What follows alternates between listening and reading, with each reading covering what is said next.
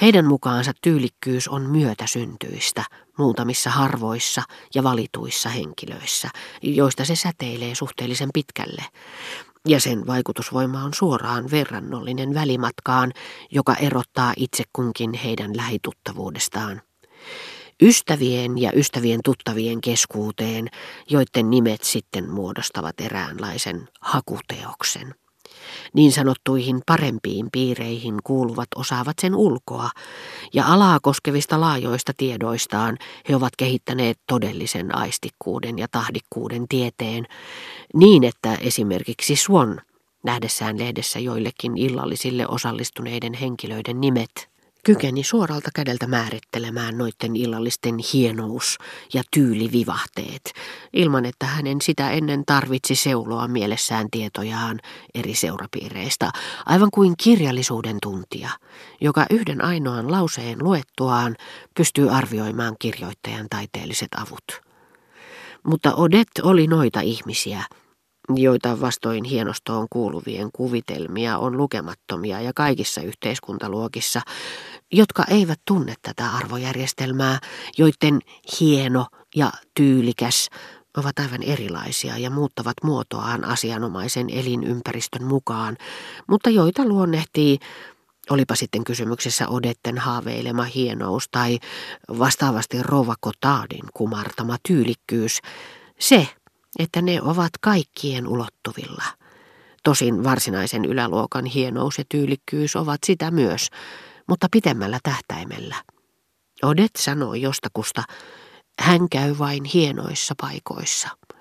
Ja jos Swan kysyi, mitä hän sillä tarkoitti, niin hän vastasi äänessään hiukan halveksuntaa, no hienoja paikkoja varjelkoon. Jos sinulle tuossa iässä täytyy selittää, mitä tarkoitetaan hienoilla paikoilla, niin en tosiaankaan tiedä, mitä sanoa. Avenue de la Imperatrice sunnuntai-aamuisin, kierros Bois de la Boulognen järvellä viideltä iltapäivällä, Eden teatteri torstaisin, kilpaajot perjantaisin, tanssiaiset. Mitkä tanssiaiset? No mutta ne, joita Pariisissa järjestetään, hienot tanssiaiset nimittäin. Otetaan nyt vaikka Herbanger. Tiedäthän se jonkun pörssikeinottelijan apulainen. Pariisin suosituimpia miehiä, kyllä sinä hänet tunnet, pitkä vaalea nuori mies ja valtavasti ollakseen. Hänellä on aina kukka napin lävessä, jakaus niskassa ja vaalea päällystakki. Hän seurustelee sen vanhan harpun kanssa ja kuljettaa sitä kaikissa ensiilloissa. No, hän järjesti hiljattain tanssiaiset ja sinne tunkeutui koko Pariisin kerma. Olisin kauhean mielelläni mennyt sinne minäkin, mutta en ollut onnistunut hankkimaan kutsukorttia, ja sellainen olisi pitänyt näyttää ovella. Ei silti. Parempi vaan, etten päässyt mukaan. En kuitenkaan olisi nähnyt mitään mokomassa hullun myllyssä.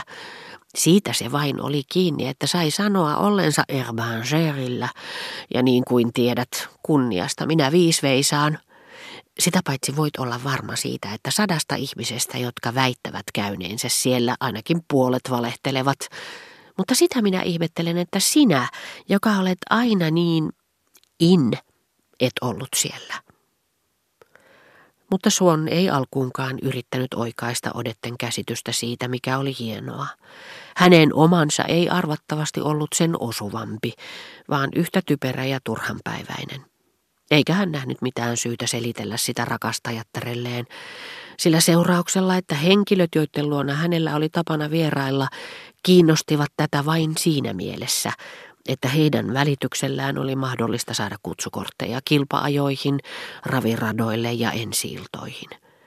Odet toivoi hänen pitävän jatkuvasti yllä näin hyödyllisiä suhteita, mutta ei toisaalta uskonut niiden olevan kovinkaan hienoja, nähtyään kerran kadulla markiisitar de Villeparisixen, joka oli sonnustautunut mustaan villaleninkiin ja nauhoilla solmittavaan myssyyn.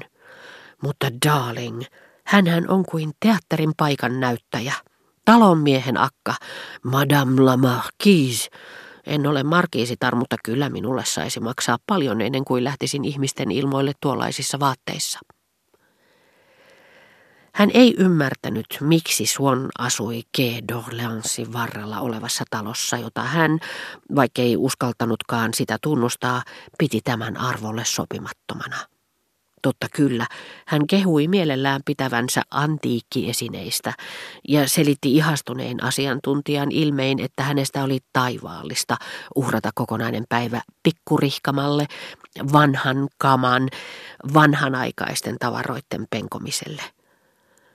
Vaikka hän pitikin tiukasti kiinni kuin jonkinmoisesta kunnia-asiasta siitä, ettei vahingossakaan ruvennut tekemään selkoa olemisistaan ja tekemisistään, eikä vastaamaan niitä koskeviin kysymyksiin, hän tuli kerran puhuneeksi Suonnille ystävättärestä, joka oli kutsunut hänet vierailulle kotiinsa, missä kaikki oli peräisin samalta aikakaudelta. Mutta Suon ei pystynyt saamaan hänestä irti, mistä aikakaudesta oli kysymys. Pitkään mietittyään hän kuitenkin vastasi, että kaikki oli keskiaikaista. Sillä hän tarkoitti paneleitten peittämiä seiniä. Jonkin ajan kuluttua hän puhui taas Suonnille ystävättärestään ja lisäsi epäröivällä äänellä ja tietävin ilmein, joita käytetään puhuttaessa edellisen illan kutsujen pöytänaapurista, jonka nimi ei sano teille mitään, mutta jota isäntäväki näytti pitävän niin tunnettuna, että toivotte puhekumppaninne ilman muuta arvaavan, kenestä on kysymys. Hänen äh, ruokasalinsa on mm, 1700-luvulta. Joka tapauksessa se oli hänestä kaamea, alaston kuin keskeneräinen. Naiset näyttivät siinä kammottavilta, eikä se tulisi koskaan muotiin. Hän puhui samasta aiheesta vielä kolmannen kerran ja näytti Swannille, missä osoitteessa asui kyseisen ruokasalin suunnittelija, joka hänen teki mielensä kutsua paikalle heti kun saisi rahaa, nähdäkseen voisiko tämä tehdä hänelle, ei tietenkään samanlaista, vaan hänen unelmiensa ruokasalin, joka korkeine tarjoilupöytineen renesanssihuonekaluineen ja Bluan linnassa olevia muistuttavine avotakkoineen oli ikävä kyllä liian mittava, jotta hänen pieneen talonsa olisi mahtunut sellainen. Samana päivänä hän tuli myös vahingossa sanoneeksi, mitä itse asiassa ajatteli Quai d'Orleansin varrella olevasta talosta, jossa Swan asui, viimeksi mainitun arvosteltua Odetten ystävätärtä, ei sen vuoksi, että tämä harrasti uusrokokoota, jolla vaikka se ei ollutkaan muodissa, sanoi Suon, on oma viehätyksensä, vaan antiikkikalustojen jäljitelmiä. Hän kiivastui.